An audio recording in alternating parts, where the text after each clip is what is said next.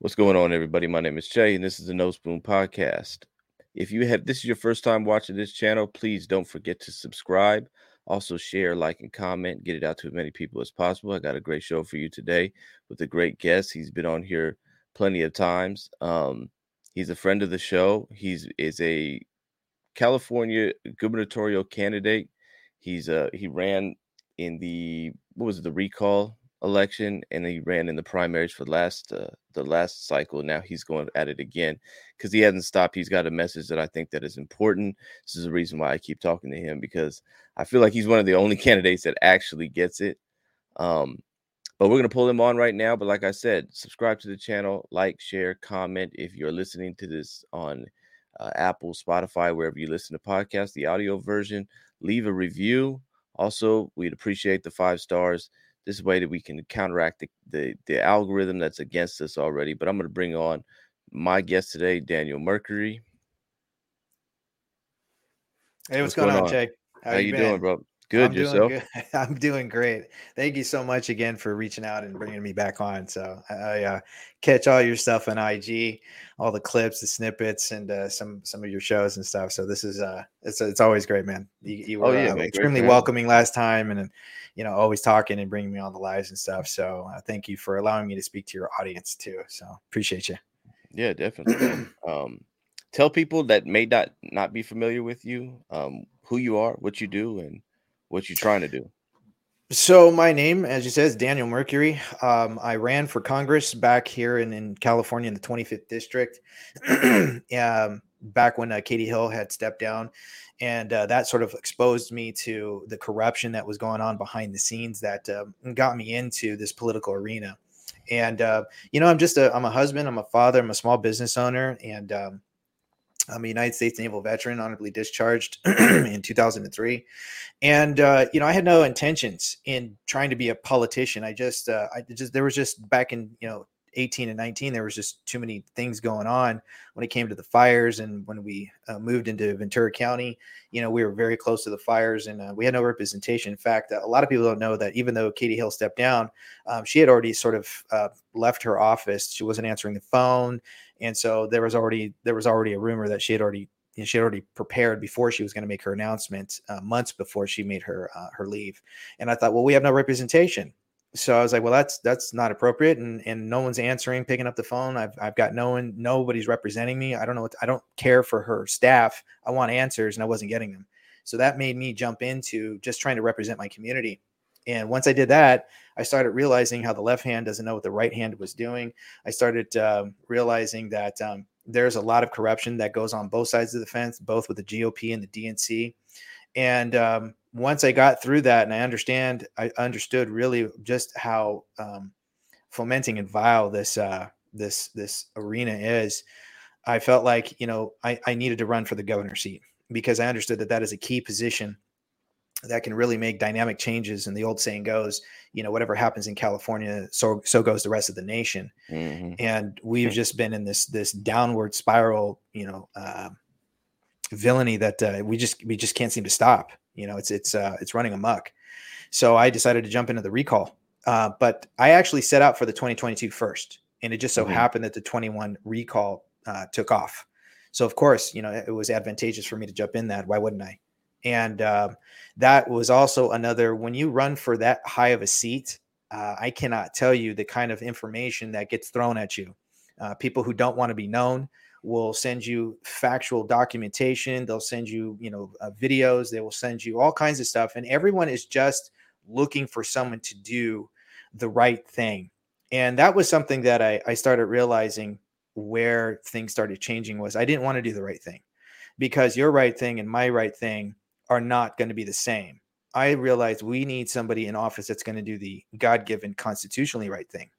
And that's mm-hmm. what our framers put for us and you know that uh, we're supposed to base everything off of. And then and of course you know i started getting phone calls during the, the recall where people were going to the machines and they were calling my campaign line it's a cell phone it's an iphone and they uh they were calling and saying daniel can i can i go facetime with you? And i said sure so they were showing me on the machines your name is not on the list you're on the ballot but i can't find you on the machines so i started calling up 10 other uh, candidates and they were saying the same thing. They were getting phone calls from their supporters and that their names were on on uh, different counties and different machines and different you know polling places. So you know it was just a it was just a mess. And uh, and I realized you know again just how deep everything really goes. And inadvertently during the 2022 prime, I started being called the you know the uh, the constitutionalist candidate. And I didn't uh, anticipate for me to become a constitutionalist. It was just I was looking for the answers. That's all I was doing I just mm-hmm. wanted answers. Why was everything falling on deaf ears? How is it that our representatives are getting away with what they're doing? How can they undermine the Constitution and state constitution to such extents that no one is going to prison? I don't understand why there are, there are not any indictments. It really just it it was upsetting me. It was angering me, and I had no. I wanted answers, and so I started looking at the laws. Was was I wrong? Was I not understanding the laws the right way, and that's why they're able to do what they are doing? And I started realizing, no, it's the fact that they know, and when I say they, I mean corrupt representatives, they know that you don't know the laws and they know how to manipulate the language to confound and confuse what is. And so this kept driving me to really understand what can I do as a governor that if I am fortunate enough, blessed enough to convince the people of California to vote for me and get me into that seat, what can I do? What should we do? And why should we do it? And really, it boils down to cleaning house and accountability. And people go, well, what's accountability? Because nobody ever defines it. Nobody ever wants to define accountability. No candidates truly want to say accountability. And then they say, well, we need more transparency. Well, what does that mean? So I defined accountability as prison. I'm going to hold you accountable. And that means you're going to go to prison because you violated your oath. And there I have a ton of laws that that outline exactly what they've done, how they've done it, and why a governor can do what he can do, which is starting to put these people in prison. And what is transparency? Nobody wants to define transparency, right? And so this is why I tell people when people swear an oath to support and defend the Constitution, they are in the Constitution. I think it's Article 1, Section 8 stipulates that, that it only uh, authorizes so many authoritative powers that are granted by the people to give to your legislative body. You can't go mm-hmm. outside that which means you can't even draft egregious legislation and attempt to put it on the floor to get it to operate under the color of law. It's illegal. It's mm-hmm. completely mm-hmm. illegal. If you do that, well, then you violated your oath. And the second you violated your oath is the second that you can be imprisoned under California state codes and under United States title codes. It's simple. Well, why is anybody doing it? And that's that's what set me down this long journey that I've been going on now literally the day of the November 8, 2022 prime election, I was getting phone calls from numerous patriot groups, uh, GOP groups, uh, groups that had branched away from the CRA that wanted to know the same thing. And they had heard that I'd put on, uh, you know, a, a couple of uh, town hall symposiums, breaking everything down and what it is that we, the people, can do to fight back and how it all started. Because mm-hmm. in order for you to move forward and to truly fight back, you kind of have to know how we got here in the first place. And so that has been sort of my message going up and down the state of California. Literally the the day of the election, even though I didn't get elected, I was getting phone calls. I have not stopped campaigning. So I've already made my declaration for the 2026 and I've now been spending a four I'm on a 4-year journey to just go county by county, city by city, group by group, uh, presenting my presentation. I'm in the uh, middle of taking my presentation and putting it into a book. Um, you know, it's called the Lucifer Zenith uh, corrupting nature's God through government deception. So it really breaks down in its most simplistic form. And when I give this presentation, people just lose it. I mean, they not because they're angry at me, but because they're offended by the truth. And that's right. another reason why my slogan has become I'm here to offend you, not because I'm here to insult you.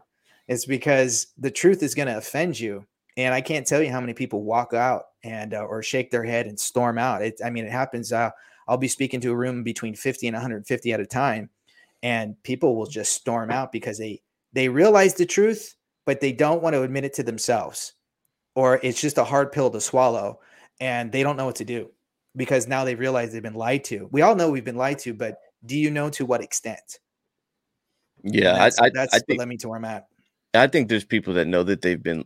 Well, I think there's a lot of people that say, "Oh, I've been lied to," but don't really want to take the time to figure out the the the depth of the lie, and I don't think that they honestly believe it. The lie. I think they would rather. It's like, okay, I know something's wrong, but let's just carry on.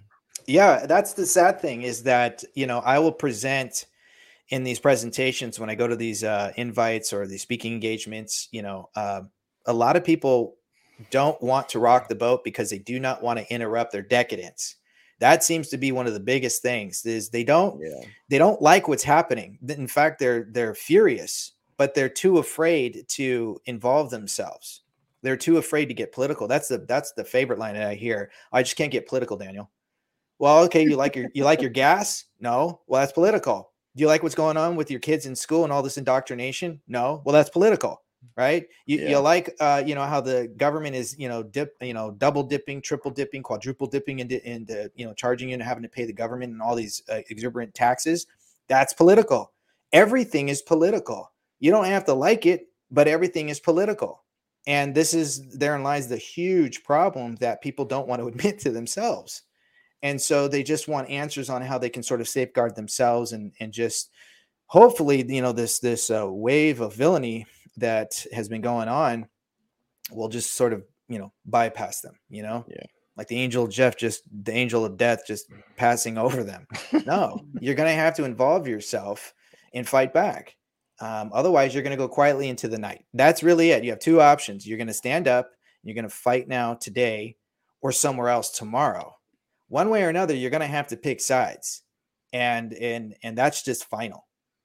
And that's the part that people just don't want to admit to because you know everybody likes to admit. And i would ask you do you think we're at war? And oh yeah. Definitely right we i would totally agree we are at war we're at an agricultural war we are at a uh, economical war we are at an educational war we are in a spiritual war no doubt this is a spiritual yeah. war Definitely. right? The one yeah. war that we have not engaged in is an arsenal war. That's the war that nobody wants to talk about. Nobody wants to admit that that's coming. This is why they want the Second Amendment. At least here in our country, they want us to acquiesce all of our our firearms, and so they're pushing the agenda of you know what's that old saying? Never let a good crisis go to waste. Right. Well, that's exactly what's happening. So anytime there's a shooting, which I believe some of them are are clearly, you know, false flags. You know, they're they're clearly something. There's always something amiss.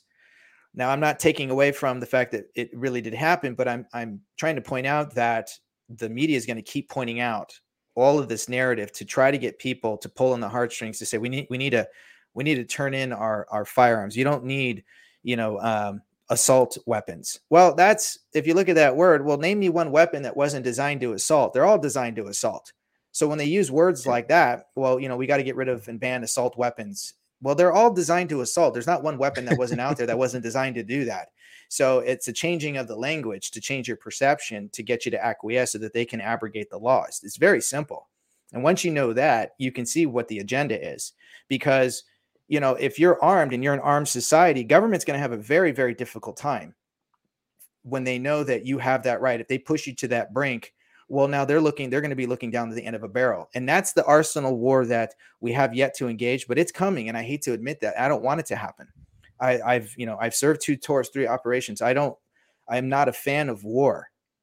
War is the enemy in and of itself. But that's coming. Yeah, I think I think you're 100 percent right. I mean, I think that's something that's been said a long time. I, I just don't see any, you know, alternative ending to this because, you know, eventually, eventually, when we go, what happens when you go to, when you get to the stalemate? You know what I mean? What happens when there is no compromise and both sides says, "I'm not budging it, you're not." I mean, like this, this is this is what war comes out of. It's why, um, you know, I think it was von Clausewitz that said that politics was war without bloodshed, and blood and war was uh, politics with bloodshed. Mm-hmm. It's just an extension of it, and and so it's like, I think it's an inevitability, inevitable that this is what's going to happen. Um, you mentioned something about the shootings, and that's something that we don't talk about. There's so many different shootings that's going on, and lately there was the Allen, Texas one, where the um, the shooter, whose name is Mauricio Garcia, has um, is is now being hailed as a white supremacist named Yeah. Mauricio Garcia, which, you know, typical white well what isn't name, what isn't white supremacy? I mean not to interrupt you but really that's the biggest thing is what's not what isn't deemed racist nowadays? Everything is racist. If you're not in agreement with the current you know status quo well then you're racist right? And it, it's irrelevant if you're latino if you're jewish if you're if you're black. It's Doesn't matter. irrelevant. If if your ideologies sway to what's cons- considered to be extreme right or right winged or maga you know all of these cliches then you're then you are a racist or you're white supremacy and then they come up with you know some sort of uh expert psychological or psychologist opinion that you know wants to iron it out for everybody to prove that it's white supremacy and that you know we need to adhere to or the, the dangers of of what it means to be a white supremacist. So again it's a it's a changing of of uh, thought processes that i do see a lot of people don't want to do the research. They don't want to do the homework. They don't want to they don't want to pick up the constitution of the united states. They don't want to study it. They don't want to look at the history of things. Um, you know and and so here we are we've got all these shootings going on and when you look at the narrative you know they won't address you know that uh, uh, you know the, the last few also were you know transgenders that were out there that had done unfortunately you know they picked up a gun. That's that's fact. That's not a debate. That's not a you know that's not up for discussion or anything like that or discourse that's a fact right? But they they didn't address it they just uh, you know they they sort of skirted over that right? And then and then some of these shootings too have to deal with illegal immigrants or ille- I- illegal aliens you know we sit there and we talk about illegal immigrants you know no like again we're we're we're talking about people coming into this country um, without the proper process right? And then some of these people have been deported and now they're back here and they're criminals this is why you have to go through a process. America lets in lawfully over a million. That's more than any other country. And now we have over what 700,000 sitting at our borders right now? Like this is a problem. And so some of these illegals are have been let back in purposely. And now they they pick up firearms. And then this is now we're having this whole push for the second amendment because of you know again the constant shootings that we keep seeing that are being you know we see uh, see in the media. So it's it's hard to argue with people that feel that emotional distress. And Yeah. it's hard to you know try to get them to understand criminals don't care about your gun laws these At gun all. laws these red flag laws these you know I, I hate to tell people they say oh we need more background checks. Well when was the last time a criminal went to a store to buy the gun legally so that they can run have their backgrounds checked purposely only to go out and commit a crime? They don't purchase their guns legally and lawfully. They get them illegally. They they you know put together you know ghost parts you know to formulate their gun you know or they'll pay somebody who eh, doesn't have a record to go to a gun show and they said, well we want to close loopholes but you can close all the loopholes you want but criminals are still going to get their guns. I've taken the time i don't know how many people have gone down to the prisons or the local county jails you know you can take a tour you can ask and there's plenty of criminals behind these you know walls. They're happy to tell you their story. In fact they like telling you their story. They like telling you how they get drugs into the prisons you know they like telling you how they committed a crime just because they wanted to get their medicines and so they smashed up a window because they knew that they were going to get food they were going to get taken out of the cold and get a nice place warm you know warm place to sleep and their blankets and uh, they were going to get some tv they, they're good. So they know how to work the system.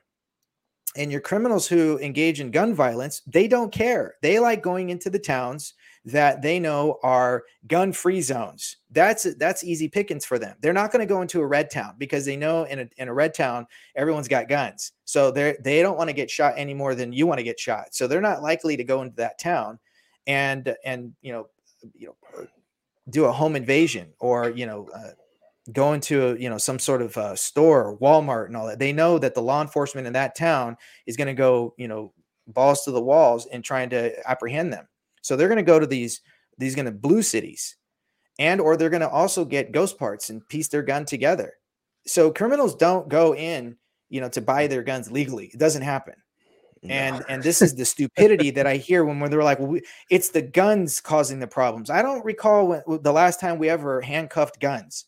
That's never happened. We don't handcuff a gun; it's an inanimate object. But this is sort of the argument that the left want everyone to adhere to. They want you to adhere to that. If we just removed all of the guns, then the you know the uh, you know the the crime rate would drop. That's not true. It's completely not true, especially when you have open borders. So if you have open borders and you get rid of all the guns, but your borders are open, you're still trafficking in sex trafficking, child trafficking, your you know, uh, drug trafficking, dr- you know, uh, weapons trafficking. All of this is coming in. So your borders are still open, but you're going to try to get rid of the guns at the same time, right? This mm-hmm. is the stupidity that I keep seeing. Mexico is it's illegal to possess guns in Mexico. Yeah. and they don't have any murders over there. It's no crime. it's no crime, right? If you go to Chicago, it's you know they've got some of the strictest gun laws. Same with New York, and it's a shooting gallery. You know, California has you know some of the strongest, strictest uh, gun laws on the books. Red flags, notoriously, right? And red flags are are a, another stupidity, you know, uh, created by our legislators that are egregious to the Second Amendment. But a red flags border on pre-crime. Well, we don't arrest people for pre-crime, right? This isn't a minority report, but that's what a red flag is. That red flag law is is that people, your neighbor might feel like, you know, you're angry and you know maybe you had a bad day, you got fired from your work, and your wife just divorced you, and well, that neighbor of yours knows that you're a gun owner, and so then you become, you know, this risk factor that somebody can come into your home and, and remove your firearms. And that's the other thing too, is when you look at the language of the law, well, the right to bear arms. And if you look at the language of the law, uh, it stipulates they changed it to uh, firearm. Well, the firearm doesn't necessarily exist in in the framing uh, uh, of what our forefathers laid out before us and the mm-hmm. definitions mm. that have been already outlined by the Supreme Court. So they changed it to firearm. So now it goes under to a different jurisdiction. And a lot of people don't understand this. So this again is the language of the law, and this is how they can undermine it because people don't know any better. So you know, this is this is why I'm like, you know, they keep telling you, let's just ban assault weapons. I, I don't understand why this is so hard to comprehend as far as the like the, the whole point you made about the criminals and you know the guns and all that type of stuff. I mean, it, to me, it's it, it, it it's pretty common sense. You know what I mean? I mean it's it's pretty clear cut. Criminals are not going to buy their guns legally, so I don't know who you're going to catch in a background check. Exactly. You know what I mean? It's like, oh man, we got you. you yeah, right. I mean? We got. Yeah, try to sneak in here and do it legally. They're not going to do that. And um, I I think you know, I don't, I don't, I mean, I just, it's, it's just, it's so ridiculous to me to think that, that, that somehow is going to stop something. Every criminal that I've ever known, we got guns illegally and it was easy to get. It, it was not difficult to find guns. It was not difficult to find illegal guns. Mm-hmm. You know what I mean? And I don't, and if you, if you, if you take away guns, trust me, people are still going to have guns.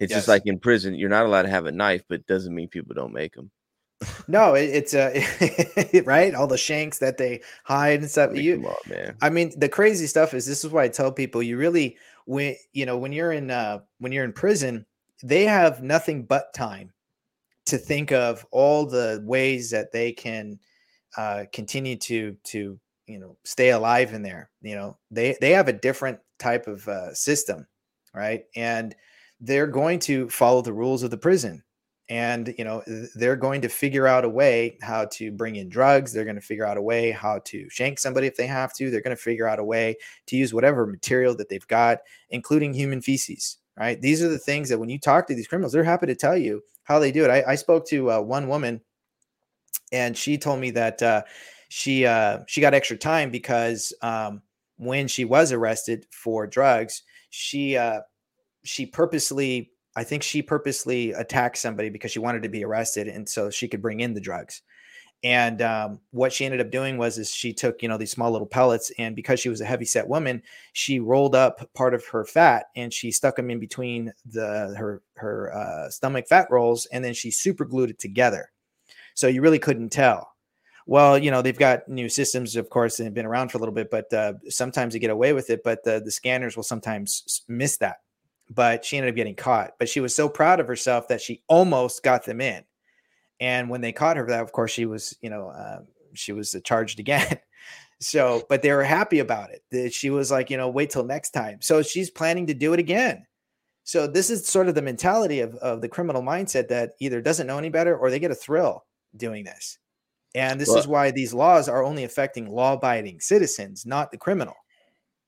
I can tell you this. Um, Uh, people say that like laws don't deter and and i mean tough t- being tougher on crime right? And so gun laws aren't going to do anything because we're going to sit here and we're going to people are going to find a way.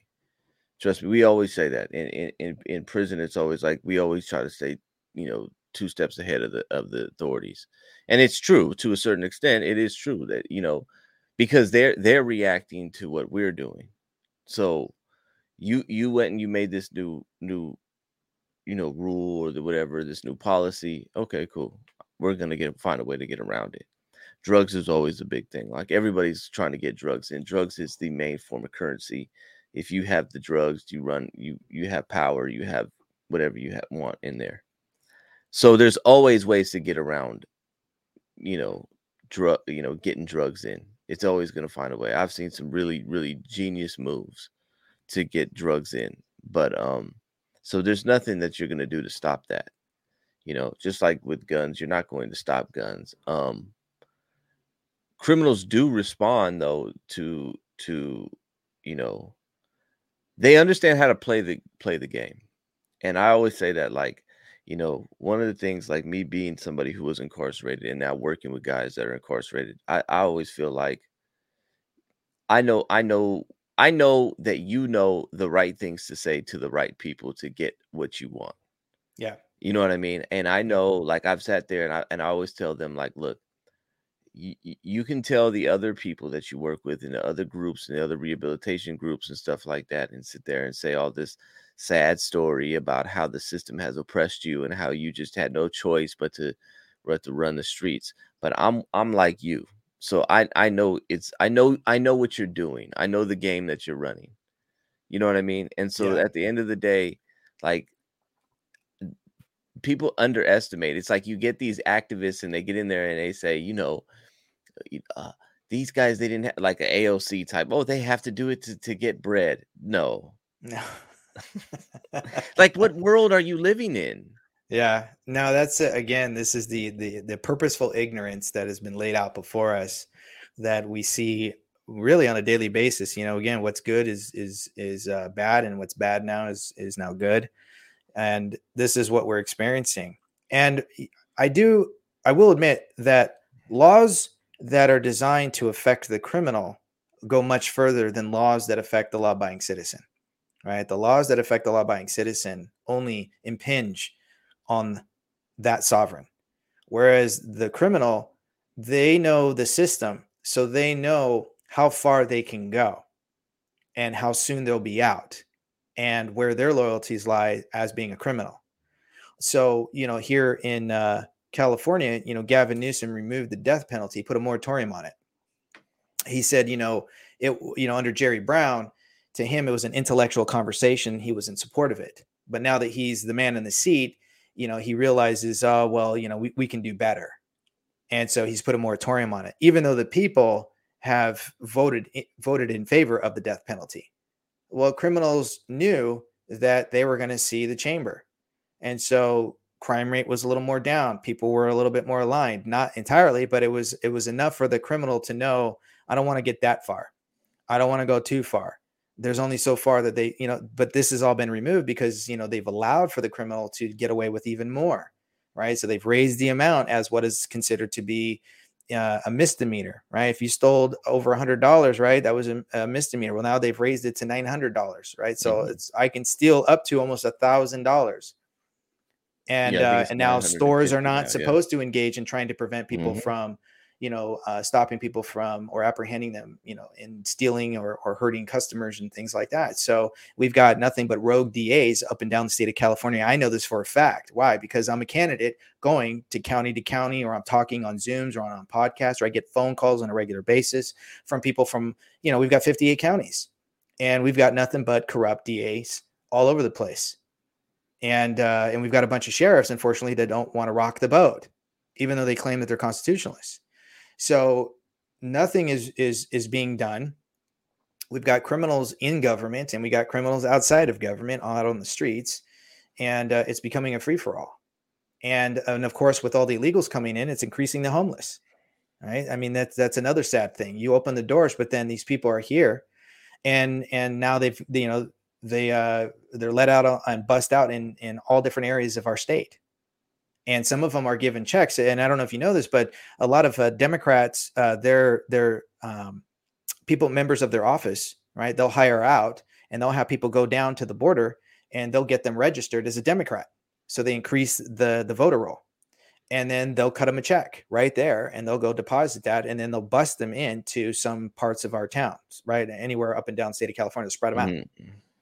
so they're purposely doing this and then a lot of those people end up not being able to find a place to stay or the money runs out and so they end up homeless so now the homeless is increased and this of course perpetuates uh, every county to continue to claim a crisis so when you look at the say the california state constitution they have amended uh, low income housing, right? So for people who don't make a lot of money, you know, there's a standard to how we can handle low income, right? Well, why don't we standardize it in state constitution when it comes to dealing with the homeless? Well, because the second you do that is the second that you're not allowed to really claim a crisis anymore because you have a standard. And when you have that standard, mm-hmm. right, then money slowly stops. Well, they want the crisis to continue on to make these claims because there's no public fiscal oversight committee nobody knows where the money's going. We just see the money come in, but we don't know where that money's being uh, distributed. You know, so this is this then is benefit.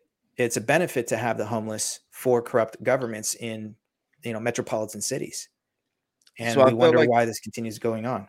Yeah, I felt like this has been something that's been going on, and there was recently a, a out here in LA. There was Fox 11 did a a story on a nonprofit organization that that assists homeless people, and they were they have been given up to seven million dollars in government funds. And one of the things they're doing with that is they're passing out meth pipes. Yep. And again, there's money. There's money to be made in this. You know what I mean? Um, oh yeah you you know a little bit of something about that. Why don't you kind of fill us in on that whole? Well, you're when you keep an open when you keep open borders, right? So we have like Scott Wiener out there who you know allows for, uh, you know, uh, vendors to or places where everybody can you know publicly safe site consumption sites, right? Safe consumption sites, and this is because his argument was, well, we've got a lot of people that are on drugs. You know, we don't want to just cut them off and they go go turkey you know we want to help them out sort of wean them off right and so well in order for you to do that you have to keep allowing for illegal drugs to be uh, distributed or past the borders so they don't close the borders. So it's it's a catch 22 you want to help the person not engage or in you know uh, spreading disease so you give them needles. You don't want them to necessarily just do it anywhere so you give them a safe consumption site. And then you don't necessarily want them to stop doing the drugs. You want to kind of wean them off but in order for you to wean them off that that drug has to be uh, present. You have to be able to have access to these illegal drugs these illegal narcotics right it's not like you just go down to the local pharmacy and they've got a prescription to do it, it doesn't work that way right so mm-hmm. these are the things that we're we're seeing so uh, these are all catch 22 laws and so it allows for the criminals to maintain you know uh, to it allows for these criminals in office to maintain an open border and so then these drugs came in off the street. And a lot of times where there are raids too, a lot of times the raids, you know, by local law enforcement will confiscate those drugs. And then those drugs disappear. Where'd they go? I mean, this is rhetorical, but you kind of see how this is sort of a vicious cycle. And so it perpetuates the, the continued problem that we have that's going on. That's easy to solve. You know, if you're a drug addict, I'm sorry, but you know, under my administration, the borders are going to be closed and every single uh, you know at the los angeles docks every container is going to be uh, inspected nothing's going to be coming in and if anything comes in from another country that has shown that there's you know humans inside drugs inside or anything else inside that's illegal they're going to get sent back and we're never going to accept anything in any sorts of goods and services from that nation they're going to get their their act straight and we're going to open it up to the public so that there is actual actual public oversight because technically the people you and i sovereigns of the nation are above government that's your status. You're mm-hmm. technically above the government. Government is your is your uh, servant.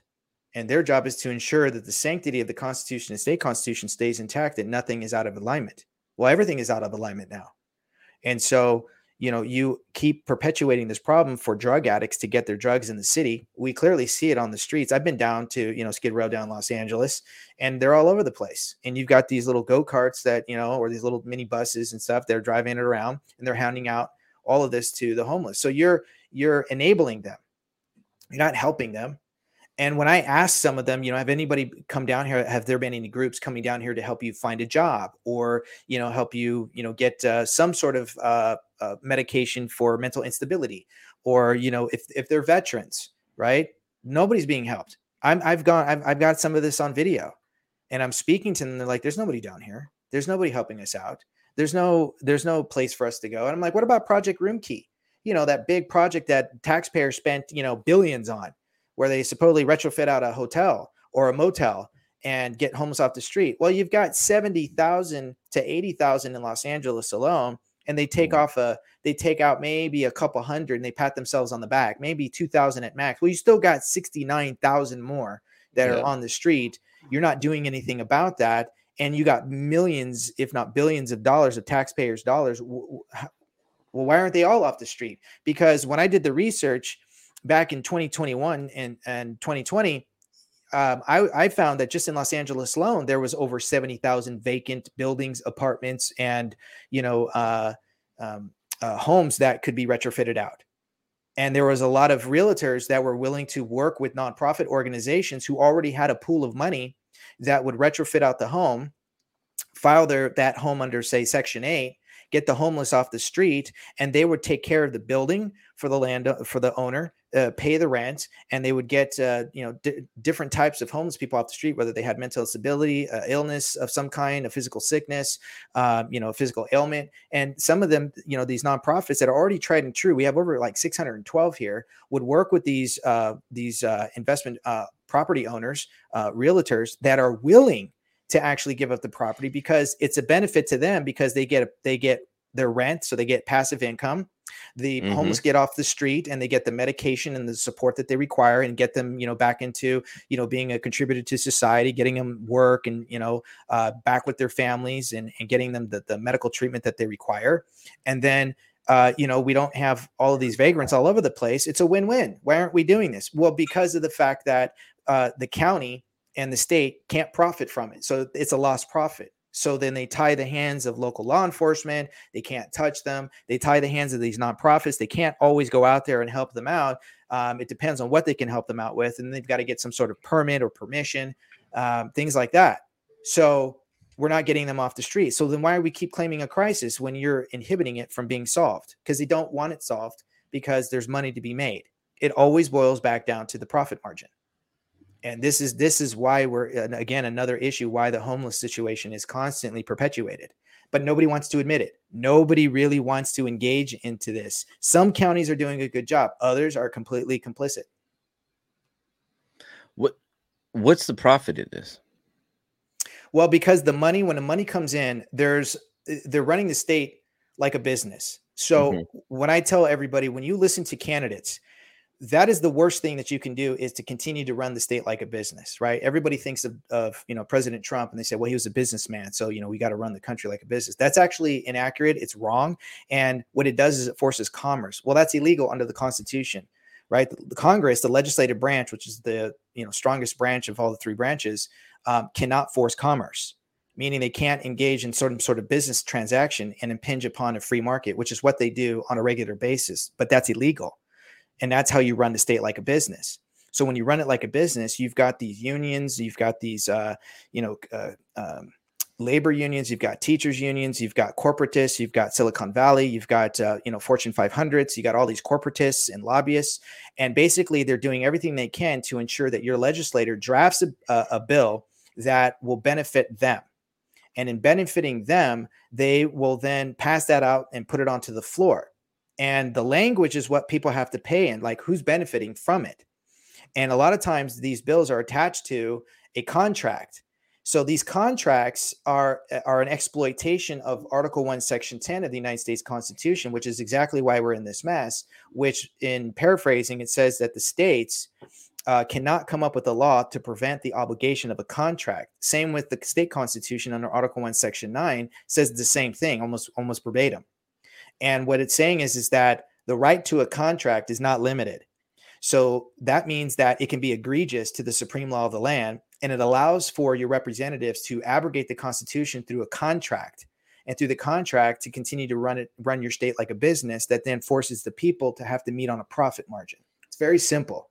It's not rocket science. And this is why it benefits them to have a situation that can require or benefit the county to claim a crisis that they can pull money from the state and or the state from the federal because where does our government get their money from they get it from the people people yeah right and mm-hmm. everything mm-hmm. we're in a debt system so we're constantly having to pay off uh, an indefinite debt that will never get paid. I mean, we're at 33 trillion dollars in debt. Uh, you know, it's it, that's just ludicrous. That's never going to get paid off. When you average it out, depending on the census, if there's 300 to 330 million Americans in in you know uh, in this country, then it would take anywhere from 95 to maybe 200 thousand dollars of every man, woman, and child registered to give over to the government just to zero that out. Well, that's when is that going to happen? That's yes. never going to happen right? So, but they don't necessarily care those who are in office or in a particular position because, well, they've all been sort of um, lobbied to by these corporatists. And I know this for a fact because of the fact that when I ran for Congress, that opened up the, that opened up the door, uh, the can of worms that exposed me to how that worked. It's in the contracts. A lot of times, your newly representative who you absolutely love who you thought was going to do a great job suddenly you know six months later after they're they've been in their seat they do a 180 on the people why well because they're under the contract a lot of the contracts that come from super PACs and lobbyists and corporatists, a lot of them will stipulate in the contract that you have to take their money if they're going to endorse you or if they're going to uh, uh, contribute to your uh, campaign. And when you sign that agreement, a lot of times in small writing, there's something down on the bottom that stipulates that if you do anything or if you say anything or if you were to be elected and you enact anything that would uh, negatively affect that group or company you personally are liable and the second they sign that is the second that that they can be held liable and put into prison so your politicians are now stuck because they didn't read the fine print they were so uh, you know they were fomenting for this extra money you know, I mean, I was told, you know, hey, listen, uh, Daniel, we'll give you fifty thousand uh, dollars from the super PAC, which was the max donation at that time. Mm-hmm. And they had over two thousand five hundred members, and they said, well, Daniel, you know, we've got over two thousand five hundred members. We'll we can legally tell everybody, hey, donate to Daniel, you know, the max individual contribution, which is legal. So now multiply that. At that time was also two thousand five hundred dollars. So just do the math. Mm-hmm. And then they even had the nerve to say, and even if you lose, we'll show you how you can keep it. And the way that happens is they run it through nonprofit and then they put you on it as an advisory and then they pay it back into your bank. That's legal. That's the loophole. That's one way why a lot of these um, perennial candidates, that means a candidate who just keeps running and never, never wins. Um, and, like uh, John Cox, he's been running for office since before I was born and I'm 47 years old. And this man has uh, constantly lost, but he raises millions of dollars and then he disappears into the void. That's what he does. That's a perennial candidate who raises money. He gets a huge chunk of that money, and then the, the rest of it goes to the caucus, whether you're GOP or the DNC, or it goes to your favorite nonprofit. And they'll keep a portion of that because they're allowing you to then suddenly come on as a board member, right? That's just one method that's a legal loophole. And so when you run the state like a business, right, this is how they do it. And they force the people to meet on a profit margin, uh, irrelevant if it's made in bad faith and exploitation of Article 1, Section 10. It it's because you don't know the contract clause, and because there's no limit to the contract. Um, the right to a contract means that they can engage in what's called legal fraudulent concealment. That means they don't have to tell you; you have to figure it out. Which is why you always have to opt out. You never have to opt in, right? So mm. you sign all those agreements when you get a social media or say you get a new cell phone mm-hmm. right? And all of a sudden your bill goes from say 120 a month to 150. You're like, how'd that happen?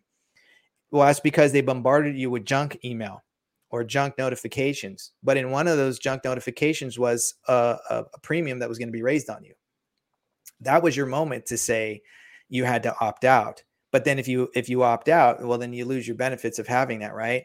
So you nobody ever reads the fine print, and uh, and this is basically how everything else is run. This is how everything is run. This is how government does it against their own people. So it's representation without ta- you know taxation without representation. I mean, it's it's crazy to to see, um, and people are so you know dumbfounded by this, and they want to know, well, how do we get out? That's a whole other ball of wax, but there is ways to do it, and this is the whole reason why I'm running for this position is to get the entire state out of this mess. So when you hear a candidate go, we need to run state like a business, what they're telling you is is they're going to continue to perpetuate the current status quo because they're willing to negotiate with the swine that's in office now. Well, why would you do that? And people say, well, you got to appeal to their better side. They have no better side. Otherwise, we wouldn't be here. Right. And then better you want me to go in yeah. office, right? And you want me to negotiate with these criminals? They're criminals, but you want me to sit down and bring them to the table. No, I'm not going to bring them to the table. They're going to prison. And and it's really simple. But but when you get a candidate that says that, that's exactly what they're telling you without even realizing it. Because they don't know so, the laws. So just I mean, because what you're saying is, is is I've seen it myself where you see people that they're it's like running for office is it's an income in and of itself. It's a it's a it's a job. It's an industry almost, so to speak, of people who are making money off of this. I mean, and then you see some of these guys who jump in, even some like high profile guys, like in the in in your in the recall election, you had Larry Elder get in there, yep. and then Larry Elder decided not to run for the uh, general for the you know for the regular election that we had, and now I hear that he's running. He's planning a, a presidential run. Well, what's what's eh, personally, I have I am completely against Larry Elder. Uh, everybody's like, oh, but you don't know, Larry, you know, you know, Larry's so great and Larry's so amazing, and you know, I know Larry. No, you don't know Larry. You've been entertained by Larry, but you don't know Larry. Mm-hmm. In fact, I even dug into his past. I've got a couple videos that are still out there, um, and I got I got you know people just so irate because of the fact that I point out all of his red flags, and they just couldn't believe it. I'm like, I'm not the one saying what he's saying. He did. He's the one who went out there and told everybody that he felt the presidential election between Trump and Biden was fair and square. And and I was like, excuse me, right? If you look at all the data, no. But he mm-hmm. went on record and said that. And here's the other thing too. He's the one. He was the one who set a precedent that we are dealing with now who did not debate any candidates. He never once debated a single uh, Republican candidate. He he bailed on all of them. He never mm-hmm. none nobody. Well, what are we experiencing now? Well, now the DNC was like, well, California set the tone, so we as the DNC are not going to let President Biden uh, debate Trump. So there's not going to be any debate. So now people can't weigh out, you know, the pros and the cons or kind of see. Listen, we all know there's going to be lies, but we yeah. definitely want to be able to see if whether or not you're actually going to uh, you know make good on this because it's on record now right? So that's the points of the debates. We're going to hear what you have to say and we're going to know whether or not you're going to stick to what you have to say what you're telling everybody. And we're going to watch your body language and we're going to see how coherent you are. But you know biden is so incoherent you know he's senile he's got dementia you know it, it takes everything for whatever they're doing to just barely keep him on track. He the, the I mean, I wouldn't wish dementia on my worst enemy. I mean, it's just terrible. And right. yet, look what's happening. So they want to do away with events, but if they want to do away with the uh, debates. But if you look at what Elder did, he did the exact same thing. He didn't debate anybody. Shame on him for doing that. Right. And I can go on a, a ton about him. I have no love for the man. Um, I dug into his past. And then he was the only one that did not have to show his taxes um, and because it was it, it, was egregious. None of us really, as candidates, should have to show you my taxes. That's privacy. It's an invasion of Article One, Section One of the California State Constitution. Right? right? Well, it was it was Gavin who approved, who told, who convinced the judge or told the judge to go ahead and allow uh, Elder to continue on. He didn't need to show his taxes. Well, why not? Why dug into his taxes? Right? And I figured out what was going on. Mm-hmm. So you know, you can you can put piece that together of where you think I'm leading to, but the point is, is, is that he set a precedence and now he's going to run sit down. And this is the, this is the, again, when people, people want somebody that, you know, is going to make them feel warm and fuzzy and they want to hear what they want to hear, but they don't want to hear the truth. So Canada like me that points out all the flaws and says, look, here's all the red flags. Why are you going to keep voting for this person? I kid you not. I hear people say stuff like, well, he just said that because, you know, he's, uh, you know, he thinks like a lawyer because he's a lawyer. No, that's the that's the dumbest thing I've ever heard. right? Or, oh, he's been on air for so long, you know, he's just such a trusting voice, but he's not a trusting person when you see all these red flags, right? So they want to make excuses for the person that they like rather than just owning up to the fact that the person that they like, unfortunately, has too many red flags and they shouldn't be voting for that person. And it was really, uh, uh, it was really designed to just pull votes away and kept Gavin in office. When you look at the machines, uh, again, you know, you've got uh, people like uh, uh, Dr. Douglas Frank, who's already put together all the evidence in the world that proves that the uh, that um, our machines are easily hacked, uh, and then how the county purges them to drop the numbers back down to what looks like realistic numbers, and then on top of that, they then somehow there's a spike in voter registration then they purge it and then they purge it just enough back down to make it seem like they did their you know cleaning of the house. And then the state says well we can only audit 1% 1% in a state of 40 million? And that's going to legitimize the accuracy? Uh, sit down. Like this is the again this is the stupidity that we have in the state uh, with the people behind office that are absolutely corrupt and they're okay with communism coming into this country because they think that that's the best thing. And look how everything has become constantly becoming destroyed. So last night we had the uh, Trump did his town hall on CNN, and yeah, and he talked about. He, I mean, he, and he kept saying over and over about the 2020 election. He kept saying yeah. that it was rigged. Um, and uh, and you just brought that up, you know, as far as like Larry Elder saying he didn't believe that. Um, what I think the part that a lot of people want to know is what part is rigged. Uh, I think uh, one of the things, the criticism I've had of Trump is that he he said that there was so much evidence and there was so much evidence we are going to see so much evidence and i'm not saying that it wasn't because i believe that it it it, it was um but my thing with him is that he, he didn't he didn't actually should bring out the evidence and present it in a, in a way that was kind of that anybody could understand. What about our elections is problematic right now and going forward? Well, here in California, the the when you look at the machines and you look at the, uh, I believe there's only five uh, softwares or approved companies that uh, utilize a particular software uh, version that is permitted by the state. One of the problems with the machines is that they're all centralized. So when the polls are still open at eight o'clock, they will all hit a button or they're set on a timer that go to the Secretary of State that show the current number that then is is announced to the people through media, right? Or different forms of the media. When it's centralized, it doesn't allow for uh, all eyes to see the consistencies in the number because it's centralized. That's that's one problem. When you do it by hand, uh, it eliminates the ability for there to be uh, a heavier amount of of corruption. When you look at a machine, a machine can be hacked, easily hacked. Mm-hmm. And when you look at the manipulations of the numbers, when you look at the voter roll, they don't purge the voter roll at all. They increase the voter roll and then when there are complaints about what people have eyewitnessed and they fill out affidavits to the evidence that they have, whether it's multiple eyewitnesses, whether it's video evidence, whether it shows actual data that some people who work in the polls have actually proved and have joined the lawsuits, um, all of that uh, forces the county then to do a, a purge. When they purge, they don't do a full purge. They only do a purge that that justifies the one percent Mm-hmm. And then they balance that out with, well, there's always going to be a 5% discrepancy. And so they're within the, the allotted permissibility of, of false numbers, whether somebody was illegal, whether somebody had their vote stolen or taken, somebody else voted for them, or the machine already showed that they had voted. When you have those, that level of inconsistency, that's proof. Inconsistency is proof that the machines don't work it also is proof that the machines are are hackable. In fact, again, Dr. Douglas Frank, who has personally spoken spoken to, I'll be speaking to him again next week, um, has also proven through all of the algorithms how it works.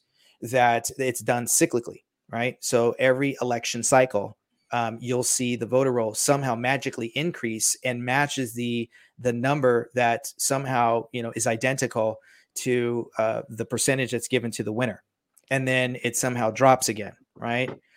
So, and then some of the counties also, what another problem is, is that some of the counties are told by the companies, whether it's Dominion or VAERS or whatever, a lot of times these these companies will uh, sign an agreement with the county councils or the board of supervisors that they are not permitted to audit the machines.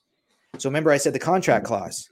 If you sign an agreement and the county takes a, a percentage of funds, then the county uh, DA, investigators, uh, law enforcement, they're not permitted to investigate the machines because they were told, uh, Kingsburg is just an example, were ordered that they could not investigate and they could not audit those machines. So now we'll never know if there was any foul play.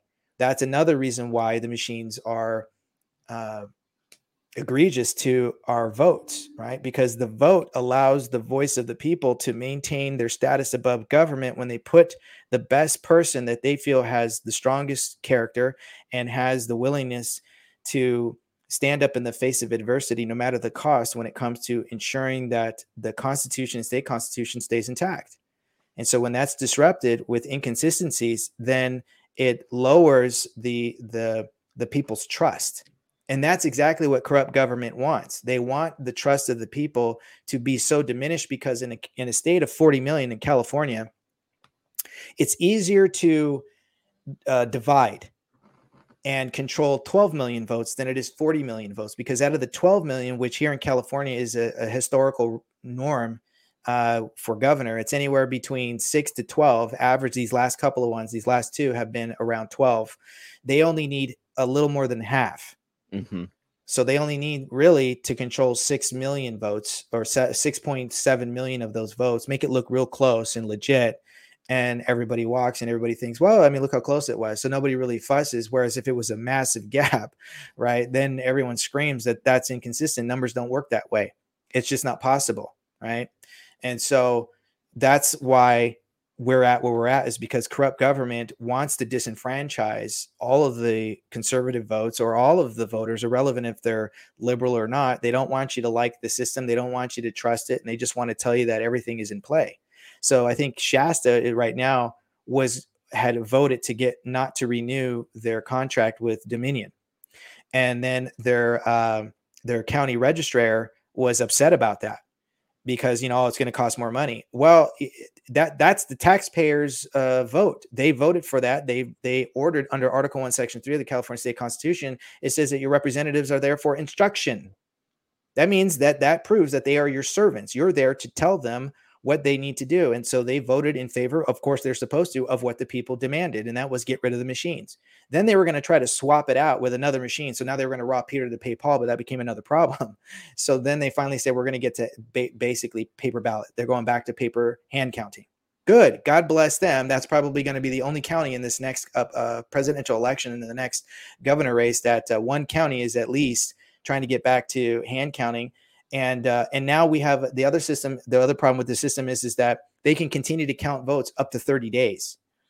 Well, last time I checked, we were able to do hand counting in a day, and now it's it's taking them 30 days with this new electronic processes, and because it's so much easier. And and the crazy thing too is is that one of the other inconsistencies to, is the fact that when you run for office, you have to go out and get legitimate signatures. You have to go knock on doors. You have to convince people to uh, get you on that ballot. You have to get so many signatures. And then when you bring the paperwork in, they then have to verify each signature with the DMV and driver's license. And if they're not the same, they cross out a line and they say, well, there's some inconsistency in the signatures. So we're not going to approve that one. So you got to go get another vote to fill in the void. So if I have to have 160 signatures and only 150 count, I only have until the deadline to get the remaining 10 or 11 signatures. And then they're mm-hmm. going to verify them, but they won't verify the votes uh, when it comes for the election day, but they'll verify to make sure that those signatures are legit if I want to be on the ballot. That's the ludicrous that that that I had to endure and that every candidate has to endure in this state. And and this is why I tell people the machines are corrupt. They we need to get we need to force our sheriffs to investigate the machines and put them under investigation indefinitely because why? Because they can lock them up. And that forces the county then to have to get back to paper ballot because the current machines are under investigation.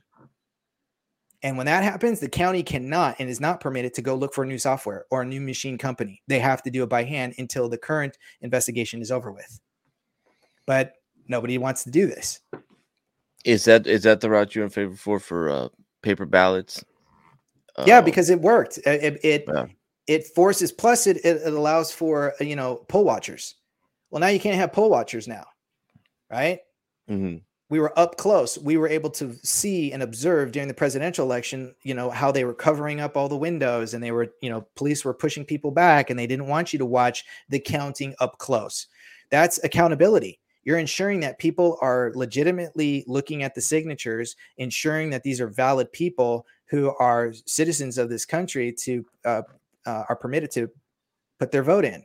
If you're illegal, you don't get to vote right? And I, I can't Right. stand these people who come over here you know that that you know come here illegally and they're waving their country's flag. Really? So it was so great. That country was so great. Your country is so great that you're going to wave your flag but you're coming over here. No that's that's a lie. Your country is garbage and it turned to crap and now you're going to bring that bs over here waving your flag. No because you allowed for your country to turn into bs and you didn't have the fortitude to stay there and fight for your nation and for your country's people but you want to bring that lazy mentality over here to this country. I don't want you. I didn't fight for you. I fought for the people of this country. As this veteran i fought for the best of my country not for lazy people to come over here and get a free ride and bring that that garbage over here that that low life mentality. Listen i get some people are coming over here because you know unfortunately you know they, they maybe are, are in such corruption that they're in fear of their life. I get that but then you're going to have to go through an investigation and you're going to have to wait through that process. You don't get to roam around the state working and you know finding a job and somehow you disappear and you miss your court date and now you're out there illegally operating under a false name. No.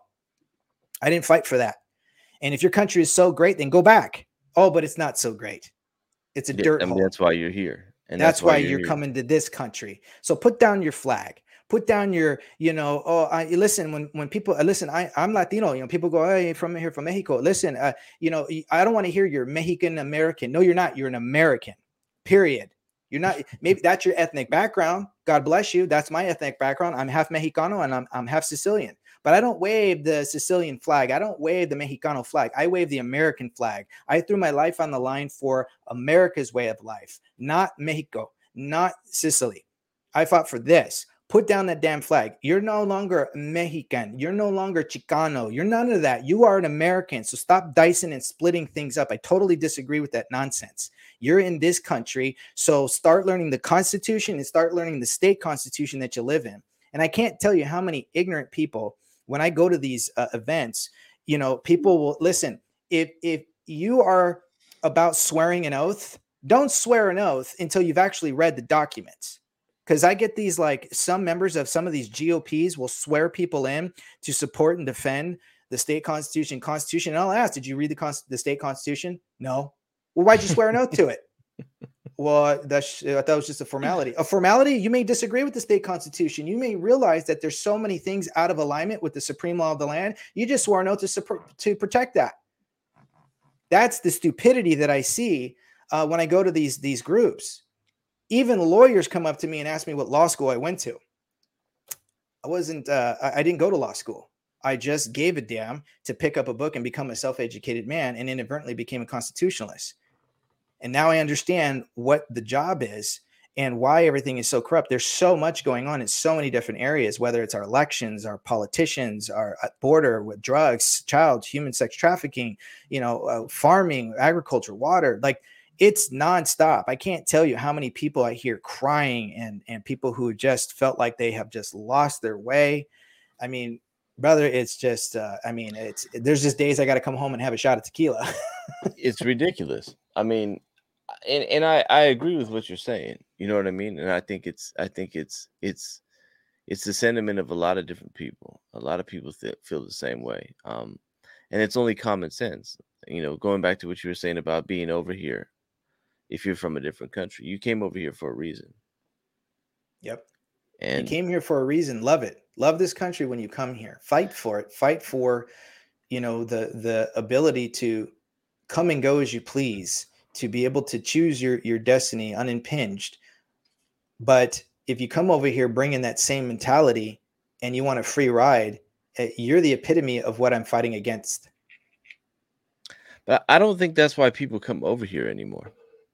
Maybe at one point, I think people came over here to seek freedom and to be able to live their lives as they see fit. I think now people come over here to get taken care of. Yes, I think they get they come over here because you know it's it's it, it's not surprising that people would still have some type of um you know a stronger connection with their home country because they never really valued anything. They didn't really care about anything, let alone yep. themselves, let alone this nation. You know what I mean? Like you can't get people that are going to be like, "Oh, we love America. We love what it stands for." They could care less as long as they're cutting the check. Yep. And that's just the reality. I mean, it, it's there's so many different things. It's like what I what I really hate is the fact that there's so much common sense that we just overlook it because we're stuck in these narratives that are that has us thinking one that because somebody does this or does that, this is how it is. This is how you're supposed to think. This is, I mean, it's it's ridiculous to me. You know, yeah. You you came yeah. over here because you wanted to get, you know, you just you just wanted to get taken care of. I mean, I, I I deal with a lot of people from different nations, and they and a lot of them will tell you, uh, especially a lot of I was talking to working with some people from Central America, and they were all saying th- this was their words. You guys are stupid. That's what they would say. They would say Americans are stupid because they give you everything. You can't go to our country and you think you're going to go to El Salvador and say, "Hey, yeah. uh, where's where's my uh uh where's my food stamps? Where's my money?" they're gonna say, "What do you mean? Where's your money?" Yep, it's not our problem. Yeah, I make, I make some.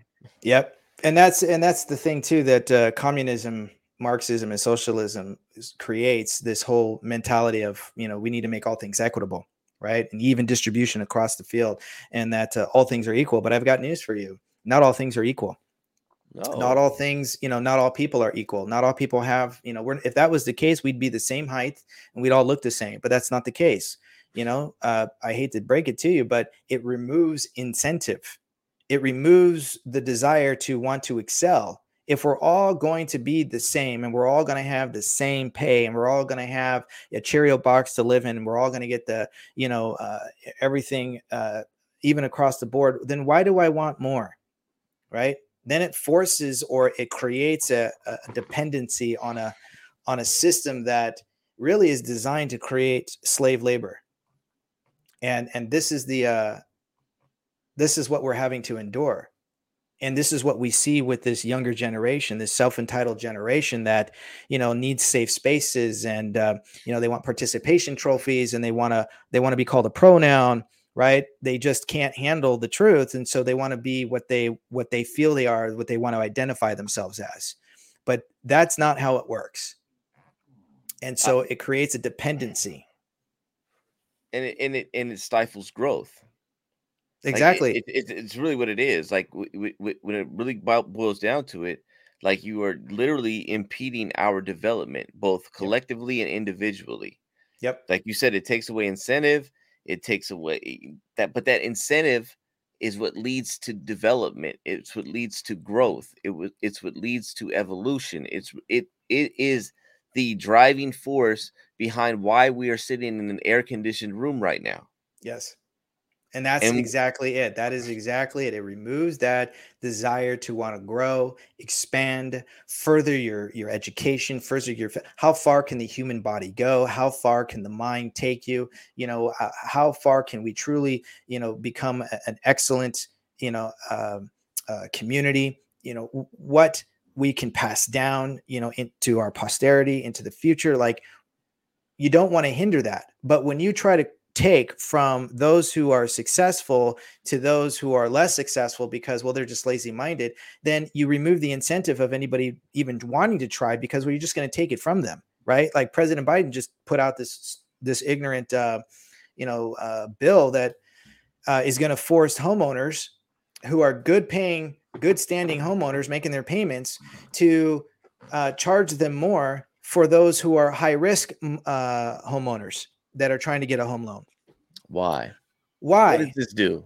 What so you're going to take from my hard-earned effort for those people who don't know how to budget, who don't know how to stop spending what they don't have, and those of us who are, you know, uh, you know, conscientious about a, a monthly budget, uh, conscientious about you know building a savings, conscientious about you know doing you know the uh, the the right thing you know when it comes to taking care of their family, ensuring that their debts are paid off, because other people are too lazy minded, too uneducated to do that, too unwilling to do that, and they have bad credit because they you know they they just keep spending what doesn't belong to them. They've got addictions. They they're they're they have no incentive. They like taking from other people. They want the handout. You're going to force us to have to pay for them so it removes my ability to say, well, then why am I even going to bother?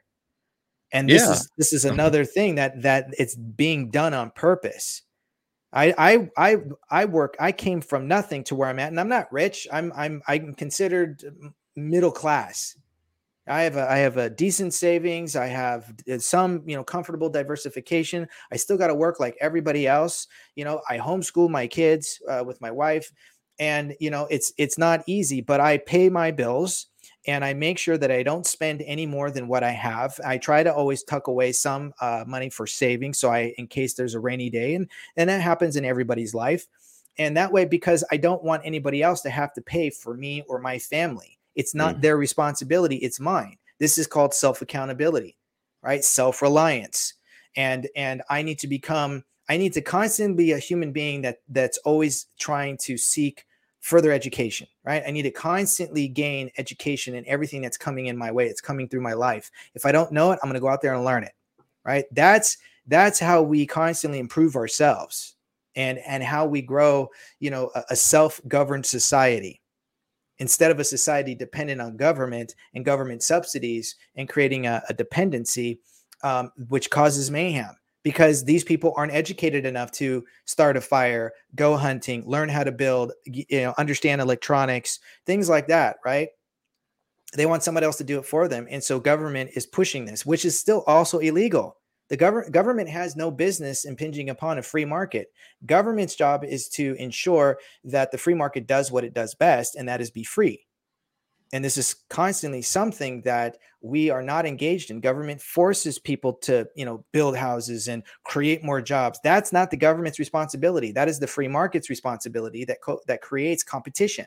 If i don't like that person's price maybe i'll make a similar item and i'll lower my prices but but uh, make it even better and then provide that out into the open market and see who does best. Now there's competition mm-hmm. right? Government has no no reason to impinge upon that or interfere in that. They only have the right to interfere when there is a monopoly. When there's a monopoly, then they're supposed to come in with all their teeth. That's not permitted. That's why back during the, the early 1900s and 1920s with Hollywood, they, you know, they the Hollywood was trying to be the the movie theater, the distribution, and they were trying to um, own all the actors, right? Well, that that's a monopoly. You mm-hmm. can't do that. So they so they separated that. They separated the studios from the movie theaters, and so that way they couldn't uh, they couldn't control everybody. That's what government's supposed to do. You don't get listen. You you out of three, okay, you own two. You don't get to own all three. So they so that kept the market open right? And then when the internet came around we started getting all these internet uh, you know celebrities that started coming out of the woodworks because they weren't getting their they weren't able to break into the union right? If you get your mm-hmm. sag card and you work in hollywood i you know i worked in the entertainment industry i still do and it's it's uh, very competitive and sometimes you never get a shot. Well when the internet came out people started just putting themselves out there and started getting that attention and what happens? Advertisers want you because you have a huge popularity. You've got an audience of 2 million people. That's a lot of money for them. They're going to pay you. And now all of a sudden, you've become this new sensation. Hollywood hated that. They didn't want that. They wanted these new contracts that mm-hmm. were, are going to try to, you know, uh, monopolize so that they could own that. And that, that again became another uh, huge uh, um, argument right so a lot of these lobbyists went to your your legislators to try to to try to um, mitigate that no. So this is this is what we're experiencing. Government has no reason to do that. We need a, my goal is to make a more in, uh, impotent government so that the people can maintain their status above. Exactly. I mean, but that, but going back to what we were saying, I think we were we were off camera. We were saying it. The problem is, is that there's a lot of people that that's not what they want. No. They want a stronger government because they want a stronger taken care of. That's what they want. They want to be taken care of. Oh yeah, you know? I mean and, everybody Everybody tells me that. Everybody's I, like, "Well, don't you think government should help us? Shouldn't government is the problem?" And that's the and that's this is the disconnect You know what I mean? It's like you have these conversations with people and you realize we want two different things. We're seeing this from two different perspectives. And I can't make you care about yourself or value yourself or put yourself above government in this sense and do what's best for you and your family. I mean, because that that makes sense to me. If it, but the average person, if you say, you know, that's why they always say whenever somebody's running, what are you going to do for us? What do you mean? What am I going to do for you? I don't need to do anything. All I need to do as a government official, or or you should do as a government official, is it's it's just ensure that my rights are not being violated. That that's exactly it. That is the simplistic. that is it right there. That's key. That's it people ask me, well, what what should our board of supervisors be doing? How should they be representing the people? Their job is to ensure that no legislation is drafted that would impinge upon uh, the the Constitution, your sovereignty, your freedoms, right? The your when you look at the Declaration of Independence, right? We it talks about uh, us being of nature and nature's God. Well, when you and that we are endowed by the Creator uh, with certain unalienable rights, right? The right to life, right? And so when you look at some of these laws, um, they changed the language, right? So when you look at some of these bills that were drafted, like one of them was by Buffy Wicks, um, that allowed that changed the language to parents to be representatives. So now under under their uh, the drafting of the their bills, um, a 12 year old medical record is no longer accessible by their parents because well, parent uh, is now considered a representative, and so the 12 year old if they decide to go, you know, get hormone blockers or they want to go get the jab or they want to go do something that they want to do because somebody convinced them otherwise, they can go do it. And mom and dad cannot have access to their uh, medical record because of the fact that the changing of the language uh, changed parent to representatives. Well, that language doesn't exist under the Declaration of Independence. When you look at the Declaration of Independence saying that we are of nature and nature's God, they're saying that nature provided a mother and a father biologically. Right. It took a male and a female to consummate. That is the natural occurring environment. That is of nature and nature's God. And when a child is born, or at, at, the moment of conception, is the moment of life, right? The right to life. And when that child is born and he or she, you know, comes into fruition, takes their first breath, mother and father, mom and dad are the natural guides, the natural caretakers of that human being. They are parents. They are mother and father, not a representative. So the language of the law changed just enough so that they could undermine us being a part of nature and of an equal and separate station. This is written in the Declaration of Independence. And so then it abrogates the right to life because your representative has nothing to do with life, right? You're just a representative. So this is what they do when they go back to redraft, and when they when you hear your legislators go, well, we're going to go back to the drawing board. We're going to really work on trying to get this passed. We didn't pass this time, but we're going to work even harder. We're going to we're going to work on the language. They're telling you they're going to manipulate and change the language to change perception so they can pass repugnant legislation. This is how this works. Do you think this is this is the uh, underlying of like you said the language, the law, the way everything is going? This is the underlying problem in all of government. Absolutely. I, again, they they they they're trying to get away with completely obliterating the Constitution. They want so much disruption that the people will cry out and say the Constitution doesn't work. We need a whole new one. Let's let's yeah. just get rid of it, right? But it works beautifully. But because you didn't know it and because you don't understand it and you've never really studied it, you think that it, it's it's uh it's an old piece of document that's you know uh, uh, Uh, you know times have changed. No our forefathers were way ahead of their time and knew exactly what they were doing that is still applicable today. And so the only way they can get rid of it is by undermining it by changing the language. And when you do that then you can create legal loopholes or illegal loopholes because you're exploiting what wherever it's not said. Corrupt government operates wherever it's not said. And so this is where they this is what they engage to. This is why there's a huge push for uh, you know, and I, I don't want to get your account flagged, but you know, the the rainbow group, you know, that uh, you are not a pronoun. So no, no, go. Link- yeah, this is. I was going to ask. I would. This is about my. I, before we get off, I wanted you to break that down because you talked to me about it yesterday, but I wanted you to break that down for the audience. So when you look again, uh, the Declaration of Independence is the foundation to the Articles of Confederation. That's not up for debate. You can't argue with me on that. I mean, there's not, there's not going to be any discourse on that. That's just fact. Mm-hmm. So so you have to understand that the framers instituted the laws of nature, what we call common law, right? God given. There is there is a significant difference for what is um, civil rights and unalienable rights. The two are not one and the same. Civil rights are immunity and privileges given out by the government under eligibility through the contract clause. Unalienable is that which is God given, which uh, we have been endowed with, meaning gifted with life, liberty, the pursuit of happiness, things that are of nature and what nature provides so our forefathers were genius in putting in that. So we actually fall under common law, not civil. The two are not one and the same. I'm not fighting for your civil because civil keeps you under the thumb of the government. Unalienable keeps you above that. So the language has to harmonize with that. So now when you look at pronouns and everybody wanting to identify as a pronoun, the laws of nature and nature's God only provided male and female not 72 other genders that don't exist just because you feel that way or because you want to identify that way. So when you use a pronoun and you use a they or them to identify a singular, well, that doesn't exist because a they and them doesn't exist in the framing work. And so therefore, when you start to identify and you start to permit the uh, community, this this transgender community, to actually uh, uh, uh signify the legitimacy of a pronoun, then you are opening up a gateway to uh, abrogate and abridge the supreme law of the land. So that's why they're pushing, co- corrupt government is pushing for the legitimacy of pronouns, of identifying 72 other uh, or more uh, gender identities and fluidities and whatever you want to call it, and these pronouns, so that people now are being identified more of rather than in, uh, using a, a word that identifies multiple or plurality into a singular. It doesn't it doesn't work that way that's not the language of the law. That's not how the framers work because it gets around nature and nature's God. It gets around that which is common law, and therefore it keeps the people under the thumb of the government.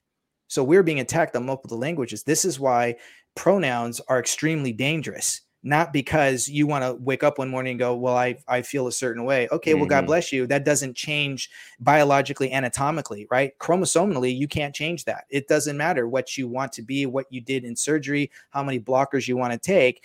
It, it the laws of nature didn't uh, uh, didn't uh, provide that to you through your chromosomes because that's what nature provided. And we say nature, we're talking about God. We're talking about the laws of nature, common law. So they need to get around that and they need to legitimize it so that they can throw the Constitution, the Declaration of Independence, the Bill of Rights, they want to toss it out.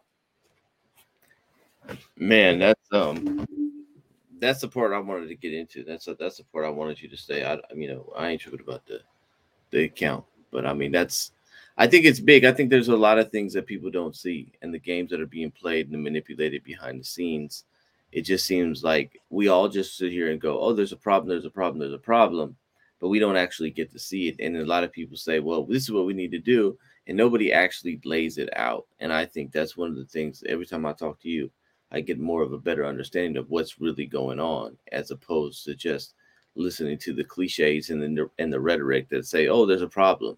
You know what I mean? And and I always want to know why.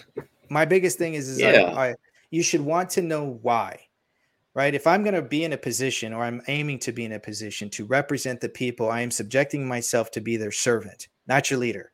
That's the other thing too. Everybody needs to stop saying we need new leadership. They are not your leaders. You right. are the sovereign the queen of england the king of england. They are the sovereigns of that nation. That means nobody can bring a, a crime against them. They are the sovereigns. Everybody else is a serf.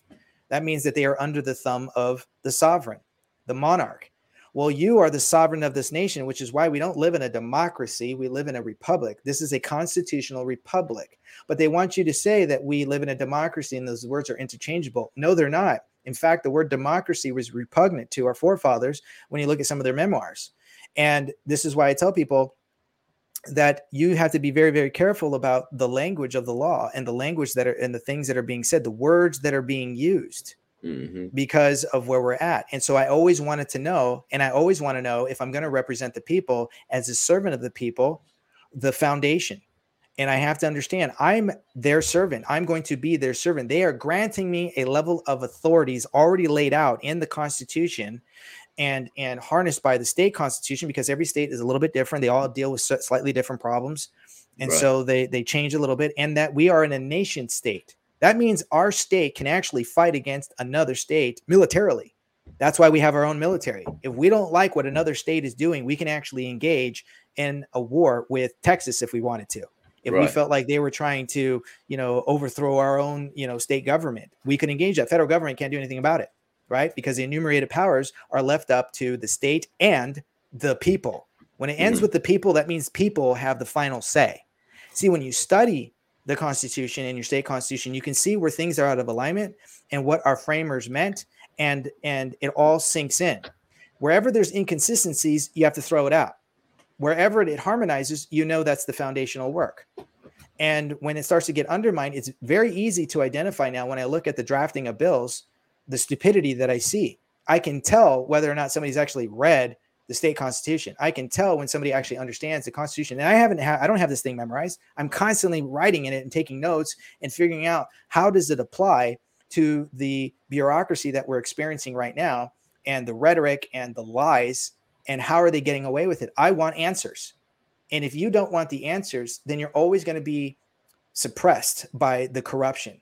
You're always going to go to your board of supervisors and you're going to scream to high heaven and they're just not going to engage into that. Why? Because you don't know how to put them in prison. You haven't figured it out. You don't know where to start.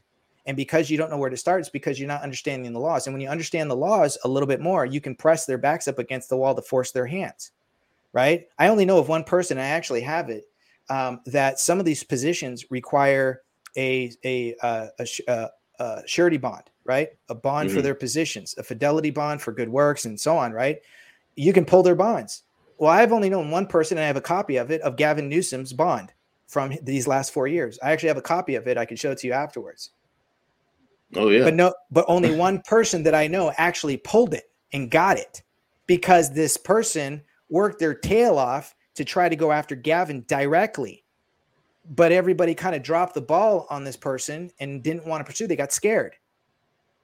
Right? Strength in numbers. Yeah, yeah. And bonds were working up, you know, uh, you know, bonds for the win were working great up north. Down south didn't do it. Why? Because neither side was talking to each other. Why did they work up north but not down south? Because they didn't share their information with each other. Right? This is this is where we're at. We're so disconnected. We're so separated. We we we're not willing. We're just looking for someone to just we're, we're willing to we just want to find somebody that we can hand off the responsibility to and be done with it. I think that's that's that's the the biggest issue that we face. It's a it's a cultural and a, and a value to moral, moral problem. And but like you said, it's a spiritual warfare that's going on here. Right. Yeah. And that's that's the, the other thing too is is when you undermine the Constitution and when you remove common law, God given, unalienable, when you remove that, you're removing God out of our lives. Something always has to fill the void. If you look in the Bible for those who are Christ believers, and you look at you know anybody who was possessed in the bible and they were exorcised it says that whenever the demon leaves it will go out into the desert i'm paraphrasing and will try to find a place to rest and if it cannot find a place to rest it will come back with seven other demons worse than itself and fill uh, and and reattack and fill what hasn't been filled with god meaning that once you clean a house right or you've mm-hmm. been this person was possessed they have to fill their life up continuously with Christ, with the Holy Word, right? With a new uh, a new pathway. You can't just clean house and then leave it empty, because then the demons will come back and fill it back up. Only this time it's going to be worse, right? Yeah, exactly. So when you remove God out, you're going to allow all this vile behavior to fill in. This is all demonic. We're allowing our children now to basically be attacked in just some of the most perverse ways. And you have to ask yourself, well, how did this all happen? Because we have representation that does not believe, that wants to remove God out of it. And we constantly hear this separation of church and state. That does not exist in the Constitution. That phrasing does not exist. I don't care who you are. Mm-hmm. But when you start to do that, well, what do you think? What do you think is going to fill it up when you remove God? Something evil, something vile, this this this grossness that we're seeing right now. Um, what you're saying is right because it's just like anything. I mean, there is no empty space, even in in in in in, in general. There's no empty space. It's always filled with something. and and it's the same thing like i said dealing with addicts and people that are come overcoming their addiction you can't just say let's stop doing that without having some type of alternative to fill that void because once you've gotten rid of the drug because it's all a dopamine hit so you're looking for a dopamine hit well yes. now I, that's why i say okay well let's start working out now if we get in the gym you're going to get your dopamine hit in a more positive way than in, yep. off of drugs Yes. But you're still you're still going to be craving it. This is why people can't quit do it can quit. It's it's hard to quit doing drugs and then just sit there. Exactly. Oh, I, that's oh. that's man, that was the best example. I'm going to use that. I hope you're okay with that. no, yeah, yeah, yeah. I mean, it's but because it's it's the truth. It's not. It's I didn't come up with it. That's just that's just nature. That's just how we operate. We function that way. So when I'm, you know, and and it's the same thing. Like I I tell I tell these guys, like man, you know, the whole world operates off of order and it's structure. And if you don't have structure, then you're gonna they're gonna give it to you in some way or some form or another. I said even a drug addict, even a drug addict structures his day, but it's it's around drugs. Yes. And he and he's and he gets up in the morning if he's ever fell asleep, but he gets up in the morning and he's and he's figuring out how am I get some more money so I can get some more dope so I can get high. Yep. And there's and there's a process and there's systems that he goes through. Whether yep. you want to admit it or not, I don't know. His systems might not be, you know, the systems of, of Fortune 500, but they're systems it's how it's this is how life works this way. Everything works this way. It works, it's it's all in order if you want to call it divine or not, but it is. It is what it is. Yeah. So you know I I just, you know, I I've kind of gotten to that point though where I don't want to admit that it might just take California and all the other states sort of falling on their own sword before they wake up it might just take for the banks to have a bank holiday and you can't access your funds, right? Mm-hmm. Or uh, you know, or there is a default, you know, and uh, that starts to negatively affect everybody's ability to take care of themselves financially. When your plate, when the food on your table is completely disrupted, is maybe when we're truly going to see people rise up because now they can't eat. Yeah. But until right. then, the, everybody still has there's everybody has too many, you know, too much decadence, way too much. Everybody's still driving two, three, four cars. You know, probably everybody has a TV in almost every single room. Mm-hmm. Not everybody, but a lot of people have multiple computers and cell phones and tablets, right? And, and you know, and they they living in a single two story, three story house, whatever. You know, everybody everybody is still able to feed themselves, take vacations, you know, they've got their money, they're okay. Well, you know, it's not hasn't really affected them yet, right? They know it's there, but it, it really hasn't hit them at their doorstep quite just yet, right? I think I think, you know, unfortunately with the the Wuhan that came, you know, that that was a bit of a wake-up call to those of us who are already aware and we've increased our numbers. But to the rest, you know, it's now gone, it's over with. We don't have to worry about it anymore. Sure, there's still some residual issues going on, but you know what? Let's just get back to normal. But we're not at normal. And and you can see it. Banks are starting to fail. Banks are starting to close. Right? They're going to introduce uh, CBDC, where this is going to happen, and and people don't want to admit to this. Well, that's going to cause a wealth transfer. That wealth transfer is going to allow for you know the rich of the rich to uh, basically maintain their status, while everybody else is going to have to give up you know uh, a lot of their status for those who are uh, ultra poor. And and that's going to create a, a wealth transfer and there's going to be a loss of finances because the government's not going to subsidize all of that. You're just going to you're just going to have to deal with it right? I the fdic doesn't have to back all of that money. I think that we are we are we are witnessing the um these good times that were created by strong men have now created the weak men that have now creating the hard times that are coming. But I think that this is the this is the, the this is the cycle that we find ourselves in.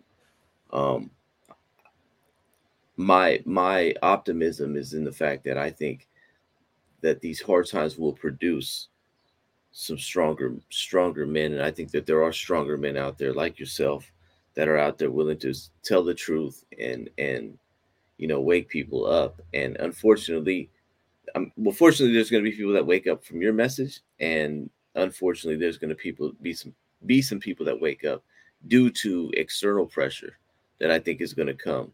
Um, that's but, interesting you say that because that that's actually kind of what I've seen. I've seen people wake up because they've they've experienced the external pressure, mm-hmm. uh, via they had to fire very close friends or even family members uh, from you know a, a, major company that they had, um, and they had to completely downsize, and they had to make arrangements, and so they let half those people go. Um, you know, and maybe a relative said, "I'm going to sell half half my shares," you know, and, and, I'll try something different to, you know, whatever. I've seen people, you know, uh, close down shop because the, you know, for what happened over the last three years, and they had no other options and so now they've now geared their eyes towards the corruption. I've seen people who, you know, weathered the storm, but just don't want to involve themselves because, you know, they, they weathered the storm. And so now they're just focusing on just, you know, keeping, maintaining status quo so they don't, don't do anything else. But they're, they're not interested in, in trying to better and realize everything that happened to you, you know, is going to happen again and you're not safe. So, you know, uh, you, you, need to involve yourself locally. So it stops right. completely right? And and then there's just some people who just just want to ignore it. They, they literally want to ignore what is happening. They can't bring themselves, you know, consciously to to admitting to themselves that they've been wrong this whole time. And that's yeah. hard. I get that. When you mm-hmm. realize that you've been swindled, you don't it's it's it's uh it's you know it's an invasive feeling. You know, you don't you don't want to admit that to yourself. You you know you you can't understand you know maybe you've been this big i've even seen believers who've lost their faith and just say you know what i just I, i'm i'm done with god yeah um yeah i mean it should be interesting man but um either way i think that it, it, the one thing that they can't take from us is our mind and our spirit and as long as we keep that strong and that's something that you know that's that's the whole reason i don't i don't really feel like um, you and I can change people. All we can do is really just put the information out there and every day wake up and fight the fight. And that's yep. all we're trying to do. And well, I that's what my th- that's what my wife says too. She's like, "Why why do you still do this?" And I said, "Because I can't, in good conscience, sit there and take all the information that I've learned and not try to wake the people up. In fact, I consider myself to be a watcher on the wall. I cannot, in good faith, sit down and not sound the alarm. I have to. It's right. my duty to sound the alarm and present the information. What you do with it is entirely up to you. It's up to you to test out the information. I tell everybody test everything before you believe in anything. Don't take my word for it. You need to test it, you need to understand it and digest it. But what you do with it is entirely up to you. But I can, the blood is not on my hands. Not now, not ever. I have been doing everything I possibly can on my own dime. Mostly been running for office for basically, I haven't stopped running since 2019. And by the time 2026 comes around, it will be, have been seven years. I've been at this for four years. Mm-hmm. Right. I've been inadvertently becoming a constitutionalist. I've basically studied, you know, political science, you know, without having to spend a hundred thousand dollars getting a, a, college degree. I don't need it right? And and this is where really I think the people kind of fail themselves is is that desire to wanting to do that because it's, it takes effort, it takes time, it's it's it's exhausting. And then uh, the biggest thing too is is uh, you know when saying you know fight the good fight, don't give up. You have to you, you're going to have to come to an understanding too that what you learn you can never unlearn. Once you see it, you can't yeah. unsee it. Yeah, Once you know it, there's no going back. And now God's going to know. You're going to bury it in the sand and do nothing with it, or are you going to take that information and go out there and do something with it? That's that's it. That's every man's uh, dilemma that they have to they have to wake up. And that's like I said, I feel the same way. Like I can't look myself in the mirror, you know. So I think that there's that if you can't if you want to you want to be able to live in good conscience and a life full of regrets is not a life trust me oh yeah yeah no I, absolutely well man i appreciate you coming on and giving your insight and it's always good talking to you. It's always good to have you and give have your perspective. Man anything you want to say before we go and sign off here? No i would just well yes i would say listen um, to everybody that's out there get ready because with this next presidential election in our state in California for the 2026, you need to arm yourself with knowledge. You need to arm yourself with how we got here, why we are here, and what we're going to do about it. And you really need to dig down deep and realize you're going to have to start choosing sides. It's coming whether you like it or not. And not everybody that you've been friends with for years are going to stay on that list of friendship. And not everybody in your family that you're really close to are going to stay as family. You'll always love them, but there's going to come that divide. And that's actually what Jesus has said to us that he's come to separate the wheat from the tares. And that means people in your family, that means your neighbors, that means that your colleagues. Get ready because it's going to hit you by storm and I can already see it coming. So get the information, right? Arm up, gear up, get ready because it's uh it's going to get worse before it's going to get even better. Yeah, I agree. Well, I appreciate you, man. Thank you again for coming on. Hold on one second. I'm gonna pull you out, then I'll talk to you in a second. All right, brother. All right, man. Thank you guys again for tuning in to this latest episode of the No Spoon Podcast, where we talk about culture, politics, and common sense. That was Daniel Mercuri, uh, California governor candidate. Um, if you again, if you haven't, if this is your first time or this you like what you listen to, subscribe to the channel, share, like it, comment with as many people as possible. And also, if you're listening to the audio version, please give us a five star review and leave a leave a review as well. We like to read them and hear what you got to say. But I appreciate everybody. Until then, my name is Jay. This is No Spoon Podcast.